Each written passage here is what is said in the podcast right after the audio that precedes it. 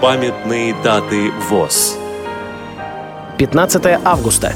105 лет со дня рождения Евгения Гавриловича Новицкого, участника Великой Отечественной войны, героя Советского Союза.